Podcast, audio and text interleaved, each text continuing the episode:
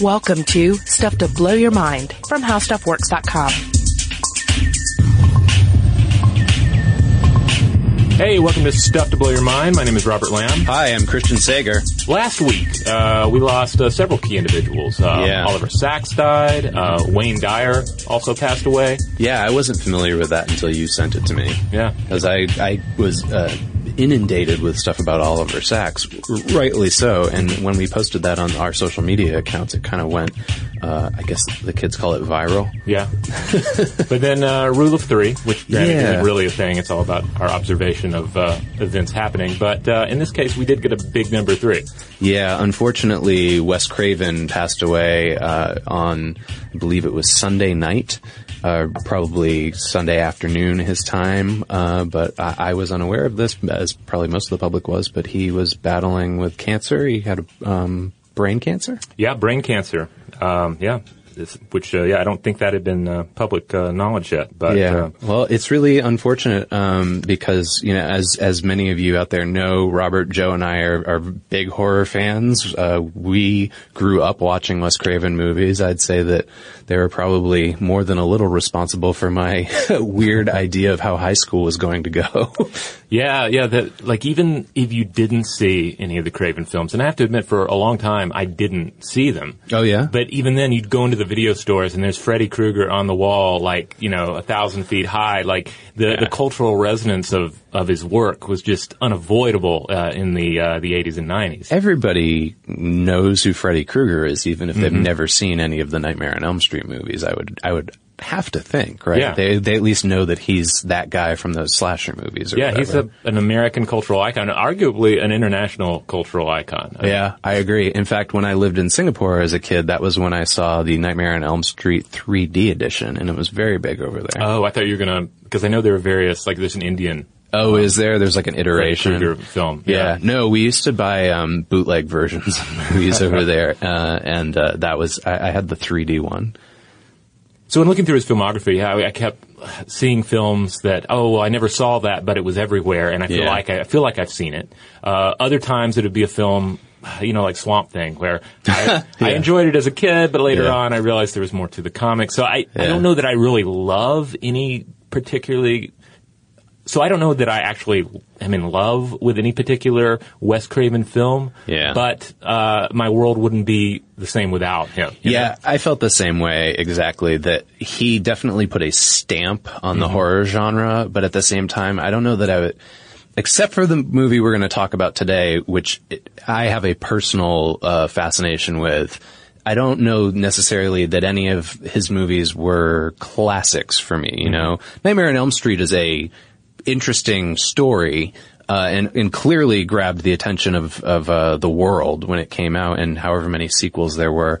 But I don't know that I would put it in like my top 10 horror movies of all time, you know? Yeah. Um, and I, I generally anger the world by saying that I actually liked the remake more than the, the I like the remake Yeah. too. Yeah, I saw that in the theater, and I I thought it was uh pretty well done. Yeah. Um, and uh, I laughed out loud at the kid wearing the Joy Division shirt. That was the only part in the movie where I think I like I broke character from watching a, a horror movie. Uh-huh. There's just like you know this teenager.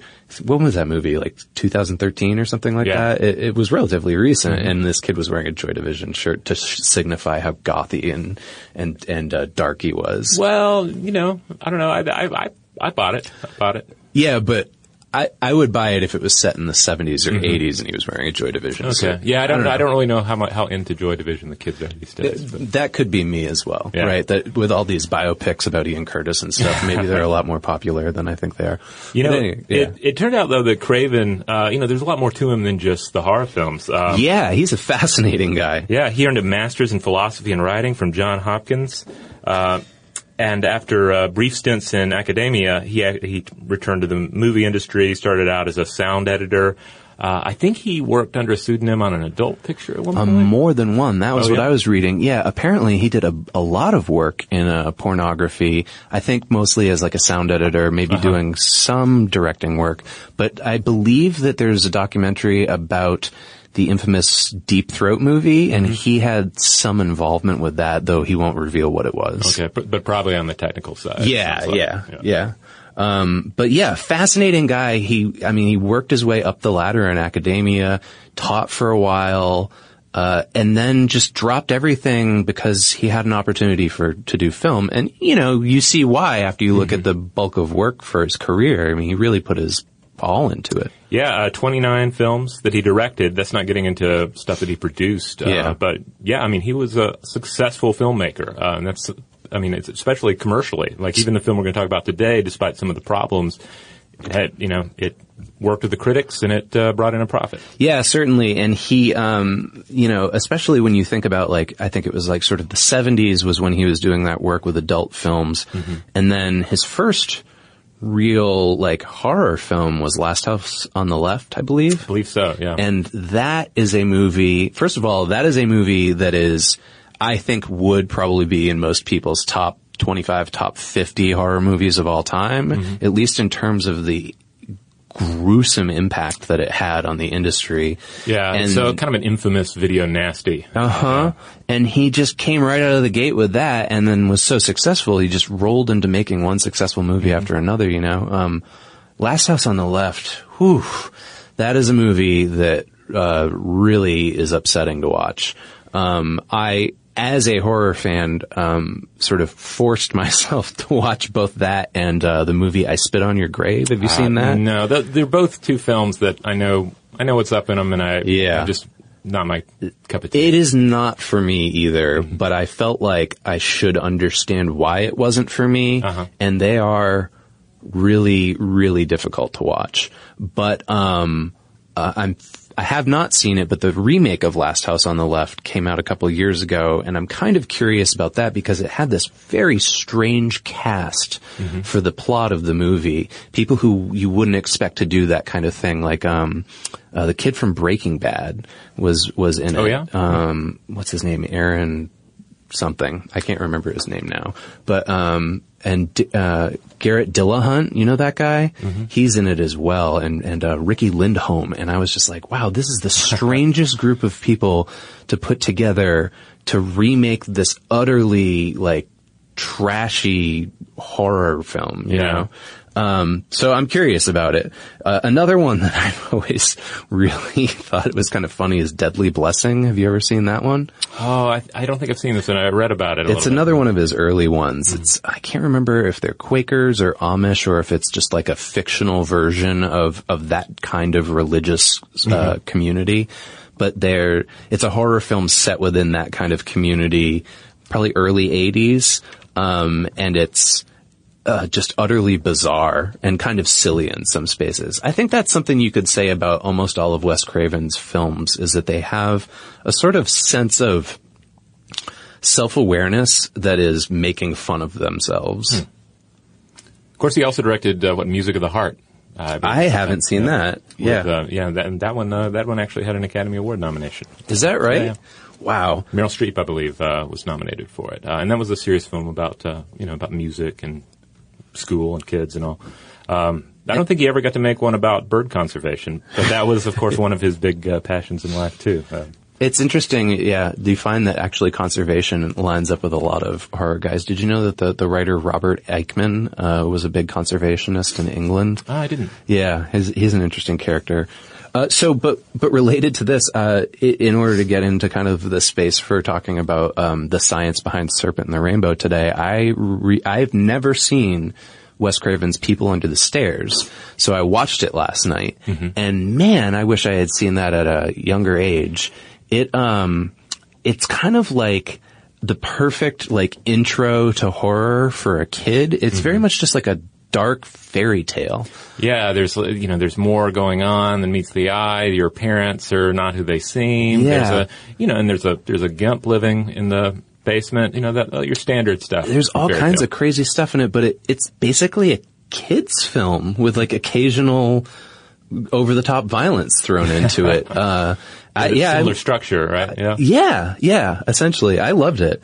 Um, but yeah, I hope that, you know, um, I guess with his passing that he gets a little bit more attention for some of the movies like that that he was really invested in. You know, that was one Mm-hmm. of the ones that he wrote and directed and kind of shepherded all the way along. That's the one that I, I seem to recall that uh, the mother and father in that are supp- are supposedly patterned on um, Ronald and Nancy Reagan. So there's like some, Is that there's right? some at least mild political um, uh, statement to be made. I could there. see that. I could see that for sure. Yeah, yeah, it's fantastic out there. If you haven't seen it, I recommend it. Uh, e- you know, even if you're not into you know really gory horror movies, it's not particularly gruesome in that way. It's uh, especially by today's standards, I'd say it was.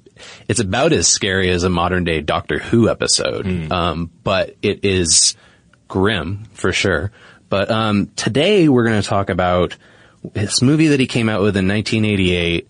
And when I saw the trailer for this on, eh, actually like the commercial for it when I was a little kid, it, the commercial alone scared the pants off of me. I was so terrified of this movie. And it's called The Serpent and the Rainbow. Oh, yes. And it's based on an academic book by a guy named Wade Davis.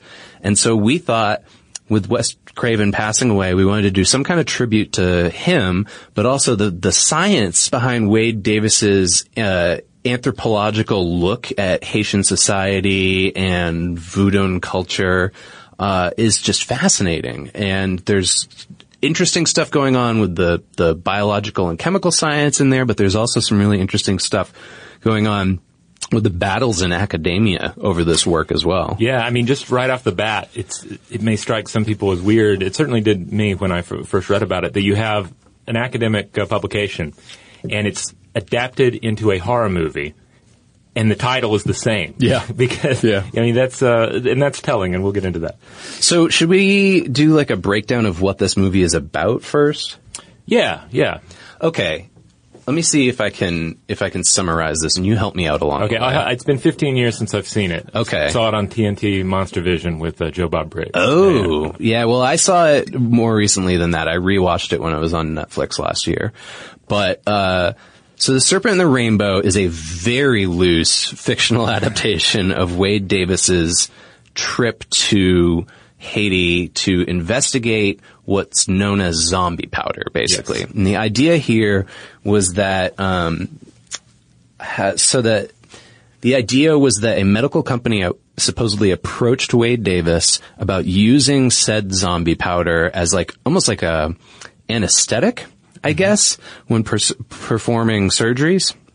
Yeah, and and uh, we have the details on that that we'll we'll, we'll get into later. But yeah, Yeah. It, it has potential medical um, uh, applications. And the film itself kind of goes way beyond that in that uh, the character who's supposed to be based on Wade Davis, I don't think they even call him that in the in the movie. I think he has like a totally different name. He gets enmeshed in both the Haitian Revolution and this kind of like very stereotypical kind of culturally insensitive depiction of voodoo, um, in which people are being buried alive and then brought back from the dead as these sort of mindless slaves. Yeah, I mean, especially in the time period, um, voodoo is and, and Haitian culture in general is just rife for um, for exploitation. Yeah, absolutely. I mean, like, I, I like instantly think of James Bond. What was Yes. it? Um, the, Uh, was it The Living Daylights? Yeah, I, I think it was either that or Thunderball, but yeah, yeah, exactly. This is the, era of Papa Shango. and, Yeah, uh, the depictions of voodoo WWF. culture that we grew up with were very insensitive compared to kind of, kind of what, I don't think a movie like that could get made today.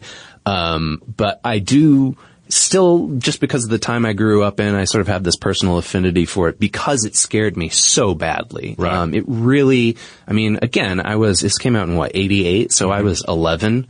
Uh, I probably wasn't the target audience for this, but, you know, uh, it, it really, uh, got its hooks into me, you know, and I've Yeah. always held it up as one of those movies over the years that can just, even now it's kind of silly when you rewatch it. The, the stuff isn't actually all that scary, but there's something about it that still resonates with Yeah, me. Yeah, and it was a major studio release, so even if you didn't see it in the theater and you weren't the target audience, you definitely saw the advertisements Yeah. if you were a TV watching household. And if you went to the video store, it was a thousand feet Yeah, it tall. was, it was prominent. Yeah. So, okay, let's, you know, we've talked a lot about Wes Craven. I know our audience is probably more interested in the science of this. Mm-hmm. So let's dive into that. So first of all, we're stepping away from the movie here and we're talking more about Davis's work. He did a cultural ethnography of the sort of beliefs around Haitian culture and this zombie folklore. And we're talking about zombie without an E here. Z-O-M-B-I. That's how it's spelled in that culture. Um, let's let's dive into that, and then we can get into the research and kind of what he came up with. This is early '80s. I want to say 81, 82. Here's an interesting uh, fact. Um, long long before uh, Davis looked into this, um, actually Zora Hurston, American folklorist, anthropologist, and author uh, of Their Eyes Were Watching God. Okay. Uh, in 1938, uh, after doing some work in uh, Haiti and in Jamaica, uh, she was uh, one of the first to suggest that there could be a material basis for zombies, for zo- the zombie phenomenon. And so what's kind of interesting about that is that's before the zombie horror phenomenon really caught hold of America's interest in the when did White Zombie come out? Uh, I am not not really clear on the time But. Night of the one. Living Dead was the late 60s, early 70s. That's the one that really uh, Yeah. put it in hyperdrive. Yeah, so this is, she's kind of taking a look at the reality of this beyond myth before it's really grabbed the cultural interest. Right. Davis, on the other hand, he comes in well, well after it's uh, entrenched in our culture. Yeah, in fact, I mean, I would, I would say that it's arguable, like, it's not like Davis exposed this culture and he was the first one to do it and people told him what was going on and sent him down there. He was funded by people. But, um, basically the idea is that Haitian zombies aren't what we think of as zombies today, right? So if you're thinking Walking Dead, uh, the TV show out there, that's not what this is. Uh, the way that it's considered in this culture is that they are, quote, the living dead, which is a little different. I know it sounds the same at first, but they're undead slaves, and there's a certain kind of voodoo priest, I believe it's pronounced bokor, um, that can perform this ritual, and it, it's seen as a sort of sociological punishment, actually. Um, so in that religion, th- there's this concept, at least this is how Davis presents it, that human bodies contain two types of angels, is what he calls them. One is the big good angel, and the other is the little good angel. The little good angel is essentially the essence of our individuality, right? It's your, I guess, soul? Uh, and Davis actually in his text referred to it as, quote, the governing thought, memory, and sentiments of a person.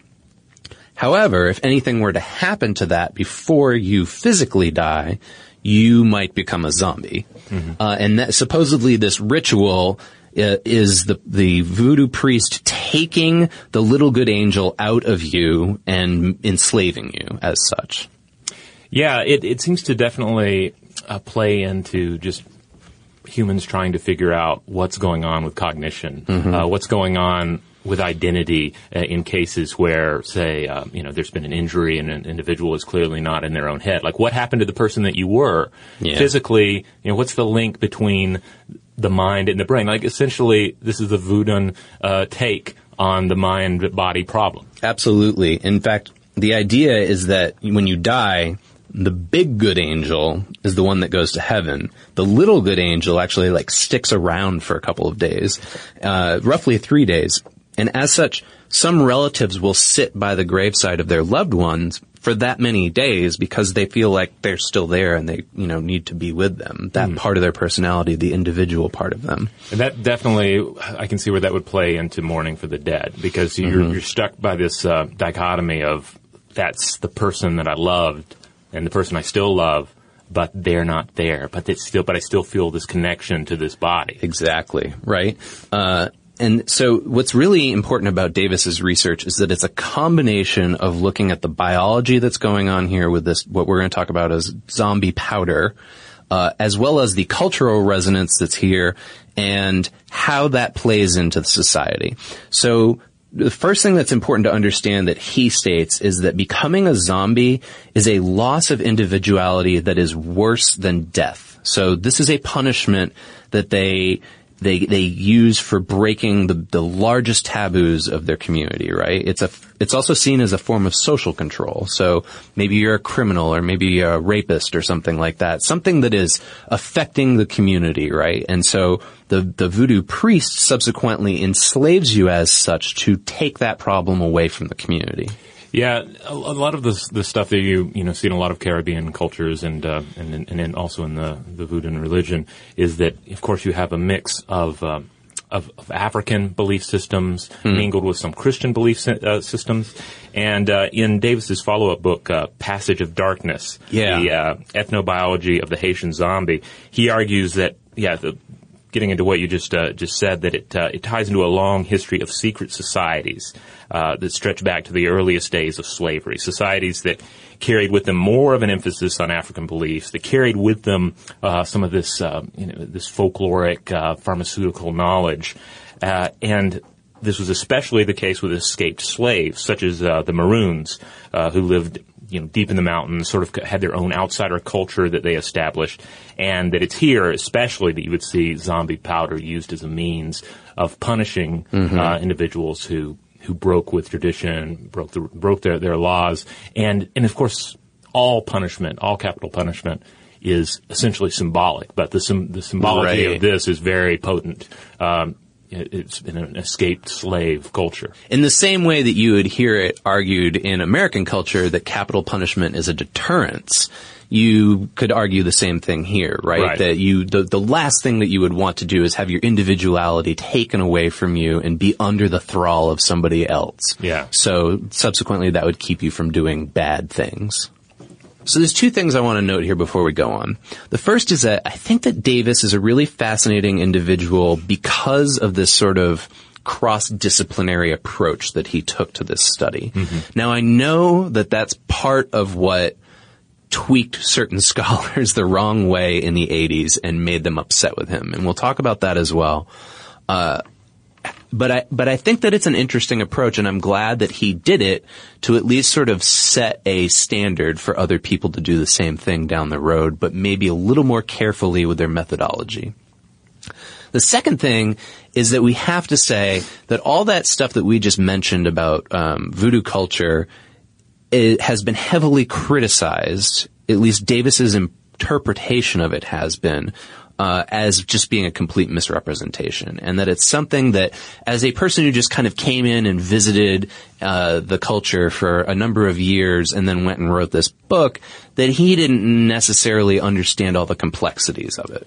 Yeah, I mean, he was uh, he was a young buck jumping out into Yeah. the world, and uh, and a lot of the criticisms I was looking at, they they often referred to him as an Indiana Jones, and not Yeah. not in a favorable light, saying that like here's a here's this young rock star with a crazy hat, he's going out and he thinks he's doing important academic work, but he's not. He's just you know he's just he's a little reckless is, is the argument. Yeah, yeah. And based on, on what I was reading about his second book uh, that I mentioned, uh, the Passage, Passage into of Darkness. Yeah, he uh, he apparently calmed down a lot uh, by that point, or refined himself, became more in keeping with the expectations of uh, of his academic critics. Yeah, I, I this is a good opportunity to sort of get into a little bit more about like what happened with Davis in the following years. I, he's a fascinating individual. Uh, National Geographic has given him the title Explorer of the Millennium. That's a pretty awesome title. Yeah. Uh, so as, as as you would expect from the title, he's still exploring, going all around the world. He's an ethnobotanist and an anthropologist. He's gone everywhere: Polynesia, Tibet. Uh, he, he just does tons of similar studies to this one that he started off with in Haiti. And in fact, my understanding is that he's been working on some kind of four-part documentary for the last couple of years, and uh, that showcases various cultures from around the world and sort of how the, um, how human nature evolves in these different ways. Yeah, ultimately, uh, even though the Indiana Jones thing was used as a as a, as a dig at him um, early on, like really, who else has could you call Indiana Who's the Jones? explorer of the Yeah. millennium? Well, and, and, and that's the other thing too. Uh, When I think about the Indiana Jones uh, application, right? Like, Mm-hmm. like remember those scenes in the Indiana Jones movies where he would like go back to the college and he would be in his stuffy suit and like about to teach class or whatever, Right. and all the students were fawning all over him. Mm-hmm. But like, you get the sense that Davis doesn't really have that part. Davis doesn't like go back and like climb into a tweed suit and hold office hours. Maybe he does. So originally, Davis was actually a Canadian firefighter, but then he moved on and went to Harvard University. And uh, while he was at Harvard studying, he would apparently, this is according to the research, he just often visit Colombia, the nation Colombia, not the school, and uh, study cocaine and hallucinogens. So you get an idea of where his interests lie right away. I think this is like the late 70s. Uh, in 1975, this was when the sort of quote unquote serpent in the rainbow storyline started to come together. He was funded by something that was called the Zombie Project. That's its real title. Yeah. Uh, via the Botanical Museum at Harvard and the American, uh, sorry, the American National Science Foundation, and there were some others in there as well. Um, I think, if I remember correctly, correctly, from reading some of the research, that he might have had some private interests in there as well. Um, basically, the idea is like what we said earlier. They wanted him to go and find out what was up with this zombie powder so that they could potentially use it to revolutionize surgery. So Davis goes down there and let's see. So he first gets funded in 75 and he publicly hypothesizes about zombies in 83. So he's down there for roughly eight years, back and forth, kind of doing research, understanding the culture. Uh, and it's in 83 that he publishes something uh, and says, you know what, this zombie thing, it's a real thing. It's not just a myth. And it can be explained both by science and cultural analysis. And this is Davis's idea of how it works. This is how he broke it down, essentially. So it starts off with what we just talked about, the cultural belief in zombies as part of the culture, right? You have mm-hmm. to be in that culture and truly believe. You have to have faith that that will work and that's how society is run. Yeah, this ties into a lot of what we've uh, mentioned before about uh, paranormal experience. Um, anyone can have these sort of these strange hallucination experiences or or some sort of altered state of uh, perception. But then how does how do you make sense of it? And that, that's where you have to turn to your whatever cultural scripts are available. Yeah. So like the individual who sees lights in the woods, depending on where you are in time, where you are in the world, you might interpret those as fairies, as aliens, mm-hmm. as ghosts, as um, or as just people with flashlights looking for you in the woods. Right. It's whatever narrative is available to right. you to understand it. That's what culture is essentially. Yeah. It's how we understand the world. Yeah. So let's put put yourself in that situation then. You're a part of that culture and you have complete faith that voodoo priests have the ability to make zombies or make you uh, the living dead. Mm-hmm. All right? Then here comes the biological factor. So Davis hypothesized that victims were given two types of powder. Uh, the first he called the before powder, and this was what rendered the victims helpless and paralyzed them so they seemed lifeless. Okay? So the idea here is that like they're given this powder and it seems like they just died. Like their their uh, body slows to a crawl and uh, their their neighbors all think and family think, oh, this person just passed away, right? Davis collected eight samples of this particular powder, and he claims that they all contained the following ingredients. Human remains, tree frogs, worms, toads, and the last, and this is a really important one, mm-hmm. pufferfish. Yeah, I feel like the rest of the stuff is more or less garnish. Uh. it's really the pufferfish, I mm-hmm. think. Um, and the reason why is because puffer fish contains something that's called tetrodotoxin. Uh, if you've ever had Japanese fugu fish, have you ever had that before? I have not, but I've watched The Simpsons, so oh, they do the, it on there. Yeah, yeah. I've seen video of uh, people, you know, like doing it as kind of a dare thing before, but it's a, apparently cuisine that's pre- prepared uh, this fish also has tetrodotoxin in it, and when you eat it, it provides a warm, euphoric sensation, but sometimes it can result in mild paralysis, and I think sometimes it's even worse, right? Yeah, I mean, it's, it's a neurotoxin, yeah. and uh, researchers have uh, looked to it as a potential pain management drug to aid in chemotherapy. Mm. According to a 2013 study from uh, John Theurer Cancer Center, uh, by blocking the sodium channels, tetrodotoxin limits the conduction of pain signals to the central nervous system, offering relief from pain related to damage caused by chemotherapy.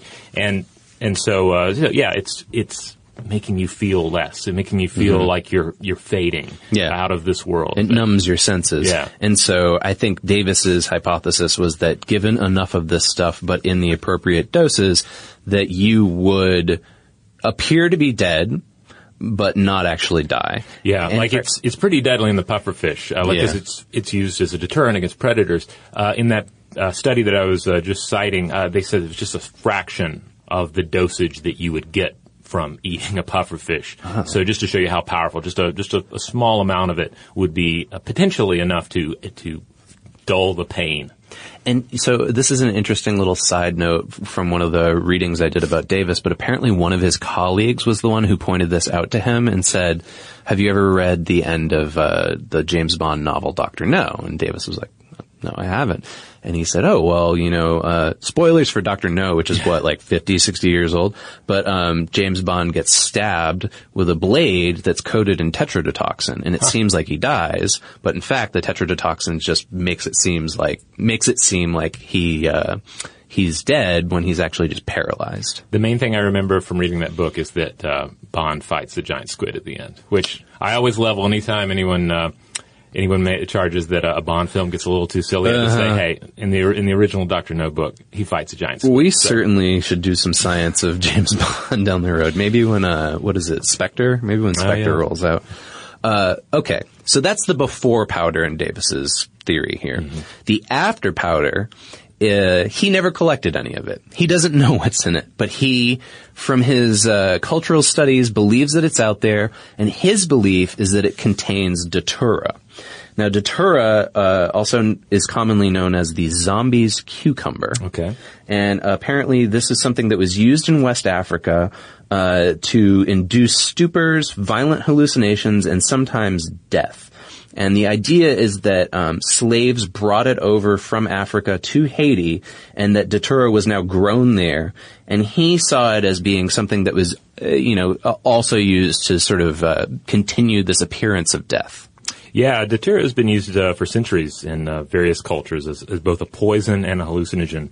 Uh, and datura intoxication typically produces delirium. Uh, so we're looking at a complete inability to differentiate reality from fantasy, and that's that's frank delirium as uh, as, a, as uh, contrasted to just typical hallucination.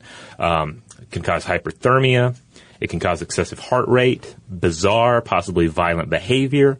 Um, it can also uh, result in a painful photophobia that can last several days, and pronounced amnesia is also another um, uh, commonly cited effect. So you can easily see how all of these uh, could play into the experience of being the walking enslaved dead. Right, exactly. So you've got the cultural uh, sort of base to this recipe, and then you add in the tetrodotoxin, which paralyzes you, and then you throw in the datura aspect, which could potentially uh, be a strong enough hallucinogen to to really confuse you.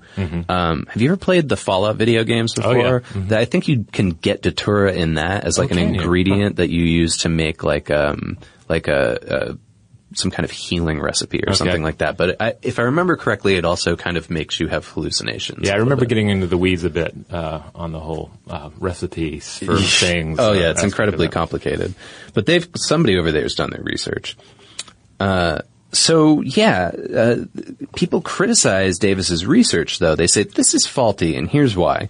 Uh, first of all, this guy was probably talking to some unreliable subjects while he was over there. People who were taking advantage of of his uh, lack of knowledge and probably spinning stories for him, Mm-hmm. or just looking for media attention. Yeah, I mean, he's also exploring something that is essentially magic and fantasy that's tied up in mythology and folklore, and so Mm-hmm.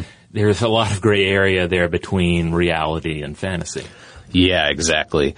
And there was a really uh, kind of almost mean-spirited accusation that his data was falsified about the tetrodotoxin and that he had purposefully uh, exaggerated the levels of tetrodotoxin that were found in the powders that he brought back from Haiti, and in some cases might might have even lied. And there's, you know, he obviously uh, rejects those claims, and uh, you know, it's never been proven or anything. But there's been studies since on on this particular phenomenon, these powders, and whether or not they have you know particular effects that could help in medicine. So I don't know necessarily that I buy that he made up the tetrodotoxin stuff. Yeah, that seems maybe going a, a, bit far, especially considering, you know, where his career has gone since then. Like, this doesn't strike me as a as a guy who would have uh, intentionally done that. Yeah. So, like I said, there, there's been other studies. They're pretty interesting. They break down all of the various components that are in the powders and what they could do. Mm-hmm. Um, but uh, one of the studies that I read took a very measured look at these components. Also discounted the whole zombification aspect. They said this is either a combination of um, mistaken identity in which like somebody actually dies and then they think they see like their cousin, but it's not them or something like that. Mm-hmm.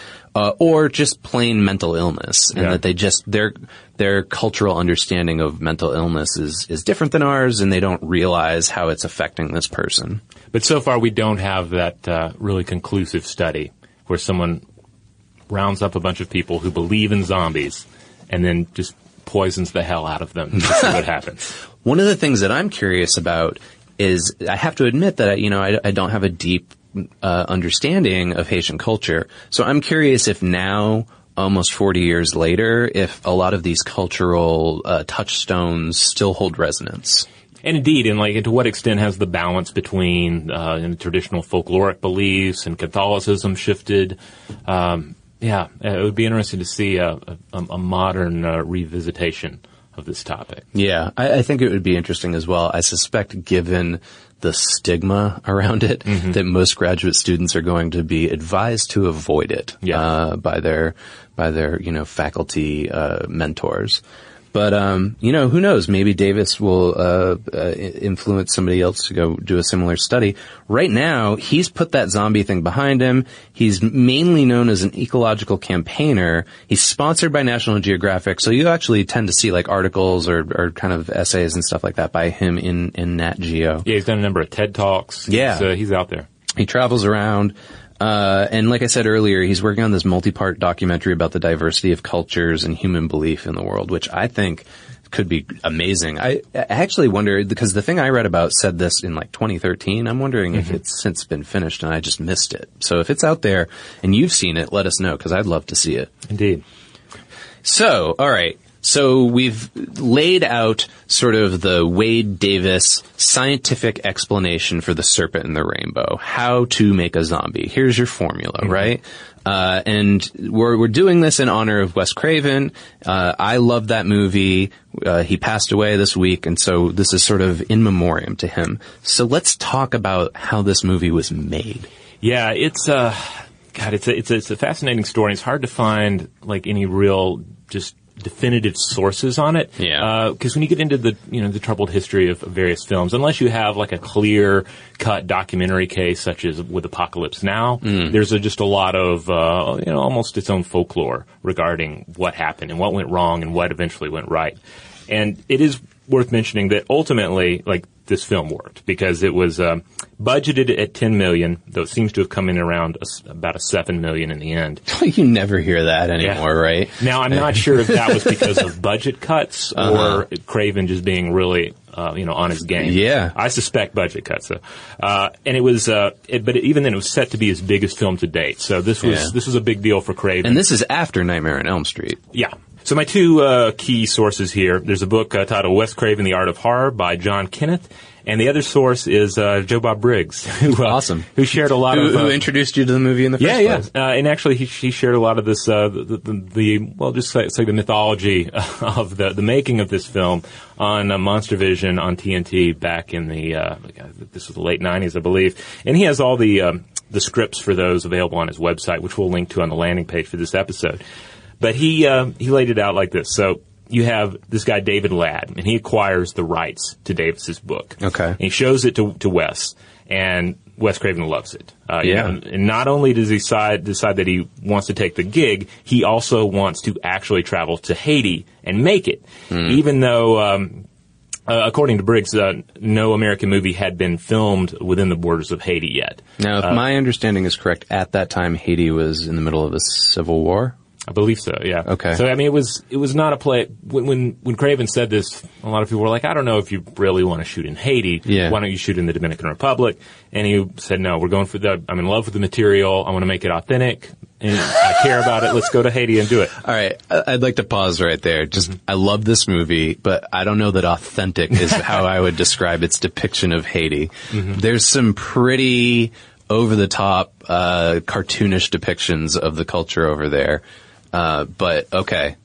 And so they go to Haiti, and um, and it's it's it's apparently just a, a kind of a, a troubled shoot shoot from the get go because the the crew is constantly either sick from food poisoning and various problems with food and water, uh, or they're just they're dealing with just extreme heat. So the environmental concerns are, are pretty rough. It's, Okay. a, it's environmentally a pretty rough shoot. Yeah. And then they're kind of sandwiched between the Haitian military and the locals for most of it. And they're Mm-hmm. trying to, to use the locals. There's a scene there, I believe it's the opening scene with a, a big funeral procession. Yeah. They used 2,000 extras, Haitian extras in it. That scene is terrifying. That's Yeah. the scene that sticks with me the most out of anything in that movie. Yeah. We'll see, it, then the authenticity paid off. Yeah. But they also, of course, had to pay off the extras. Sure. And um, according to Briggs, one of the, the problems here is that you're not dealing with one agent for all 2,000 of these individuals. Hmm. There are various representatives. So this guy here, he represents 50 of the, the extras. This Yeah. guy represents 100. And all of these different representatives keep trying to renegotiate the terms, especially as the, the shoot uh, continues and they realize, hey, these guys are going to leave. Yeah. Um, let's see if we can, you know, get make the most out of this because it's a paying gig, but it's also it's it's going to go away. Sure, and I would imagine that bartering is probably a natural part of that culture too. Yeah, I would imagine so. So they. Um, so each time they bring these up, uh, the representatives bring this up and occasionally threaten strikes. Um, the producers raise their, their pay a little bit to keep them happy. Okay. Um, and then meanwhile, the army is saying, the Haitian army is saying, hey, we can send in troops, but Craven and company really don't like that idea because Right. It's already kind of a hostile situation. The last thing you need is, you know, potential bloodbath. Yeah, in front of exactly. So Yeah, for all of the like, you know, uh, uh, uh, mothers in the 80s and 90s who are against Wes Craven and b- being a horrible influence on their children, I think uh, that was probably a wise decision on his part. He wasn't as, uh, uh, I guess, um, interested in capturing, you know, violence for violence's sake. Right, yeah. And so they turned down the army. They they continue to deal with the, the these various leaders that are hitting them up for, for more cash. And then one day the leaders come to the produ- production office and they say they want more money that night or they're going to riot. Wow. And so this apparently escalates into like a scene where uh, David Ladd, uh, the guy the guy who acquired the rights and is serving as producer on this, he's standing on top of a car talking to everyone, to 2,000 of these uh, individuals with a bullhorn. Uh, and they all have rocks ready, if need be, to pummel him with. And he's, Wow. and he's urging them not to riot. He promised them that the money will, will be there. And that's part of the problem too. They don't have the money. They're having to ship the money in from Miami so that they can pay off everybody.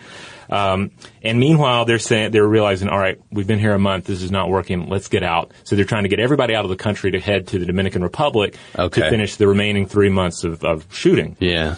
so do you think that it, this was just a money issue, or do you think that the Haitian extras that were involved in this film had any sense of the kind of exploitation their culture was receiving at the hands of this film? I have a feeling it's just kind of an unbalanced situation. Uh, I mean, that may Yeah. have played into it, Yeah. but I, I get the im- I get the impression it was more of a yeah an, an unbalanced situation with a, with some some problems with representation on Yeah. the, the part of the uh, the locals uh, and then tension bet- obviously between the government uh, and uh, the Haitian people. Certainly. Okay. So the, they get most everybody out, but three people had to stay in the production office, essentially just barricaded in there until uh, every last villager was paid. Okay. And even weirder, and this is like soup, like I'll say that this is doubly alleged. Okay. But according to John Kenneth, um, Craven was nearly forced to drink pig's blood in a voodoo ceremony to appease the rioting extras.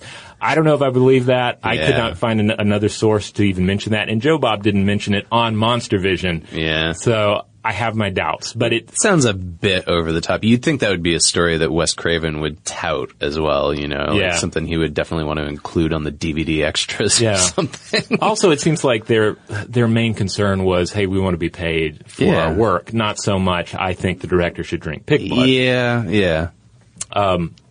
So they get out of Haiti, they head to the Dominican Republic.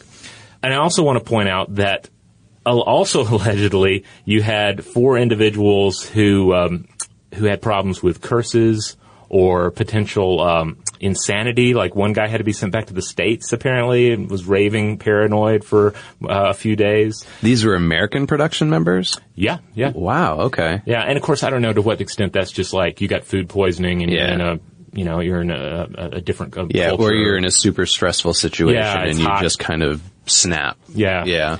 And Craven uh, has apparently claimed before that uh, one of the local priests put a curse on him, but again, I don't know to what extent that's just. Uh, Yeah, that's You know, that, mythology. that- How many Um, horror movies have you heard that about? I'm sure. Uh, what's about to come out there? Green Inferno with from, by Eli Eli Roth. yeah, That that's a, a movie that looks like it has a very similar but probably modern treatment of uh, of another culture. And I wouldn't be surprised if Eli Roth tells people that he was cursed by somebody while he I, was I would not be that. surprised that if he has not been cursed by a by some sort of a voodoo priest. in the past, Yeah. even before he did this. Yeah, I mean, thumbs up to that, that voodoo priest. but, uh, uh, but anyway, so various uh, issues in Haiti, and then they finally get to uh, the Dominican Republic. And when, first of all, they arrive there, and the Archbishop shuts down the production for three days because he says it's, he decided it was sacrilegious to make this kind of a movie on Easter weekend. And then, uh, like a final blow, one of the Dominican production assistants filed a lawsuit against the producers. And under Dominican law at the time, if a lawsuit was filed against a foreigner, they arrested the foreigner and they went to jail till the case went to trial. So the producers were put under essentially house arrest and Wow. according to Joe Bob, uh, had to um, spread a little cash to actually get out of the situation. Now you see why people want to film in Atlanta so badly. Yeah. It's, it's not just the tax breaks. There's no uh, military tribunals uh, putting you under house arrest. I mean, and you know, he didn't have to. Allegedly, he had a, a good crew. He didn't have to to deal with like insane Marlon Brando or anything. Yeah. So Yeah. you you hear stories like this, or you watch um, Heart of Darkness, the documentary about Apocalypse Now, Right. And it makes me wonder, like, why does anybody try and make a film? Because you're going to have to go through this horrendous process, Yeah. and in all an attempt to make some sort of uh, product that resembles your original intention. Yeah, it's right. Exactly. It's always a matter of compromise. Yeah, I, I, that is fascinating. Uh, I have to just imagine that Craven was so passionate about the material. Uh, I wonder too if Wade Davis was even part of the production. Like if he was on set at all. I don't think he was, and I know that he distanced himself from the movie when it came out. You know, obviously because there's uh, spoilers for Serpent in the Rainbow, but I believe the movie ends with his character summoning like a panther spirit or something like that to beat the voodoo shaman that he's Uh, I- fighting. I, don't even remember remember that. Oh But, yeah, uh, there's some real silly stuff that goes on in there uh, that is clearly has nothing to do with Davis's uh, scientific and anthropologic studies of Haiti. So there you have it. The Serpent and the Rainbow, Zombie Powder, uh, a troubled production history, and, uh, you know, our, our tribute to Wes Craven. Yeah, so I would love to hear from you, the listeners. Let us know, you know, did Wes Craven have a particular impact on on your viewing, on your childhood, maybe as he did ours, or uh, is there something about the story behind the Serpent and the Rainbow that you know of that we missed? I know that there's a lot more out there regarding Davis's research and research that's been done since then on these particular powders. So I'm curious if anybody has new information for us that we could share in a future listener mail episode. Yeah. And should we do an episode on The Hills Have Eyes? I don't know. Oh, Yeah. that sounds good. That's another one where um, I enjoyed the remake uh, and wasn't too crazy about the original. I think he was involved in the remake. yeah, yeah, he produced it. Yeah, and uh, I thought that was pretty solid. So there you have it. Hey, as usual, you can always check us out at stufftoblowyourmind.com. That's the mothership. That's where you'll find uh, the landing page for this episode with uh, all those links we mentioned, uh, links to the, some of the studies as well. Uh, you'll find uh, videos. You'll find blog posts as well as links out to our various social media accounts. Right. You can get in touch with us on Twitter, Tumblr, and Facebook. And on all those channels, we are Blow the Mind. Or you can just write to us the old fashioned way at blow the mind at howstuffworks.com. For more on this and thousands of other topics, visit howstuffworks.com.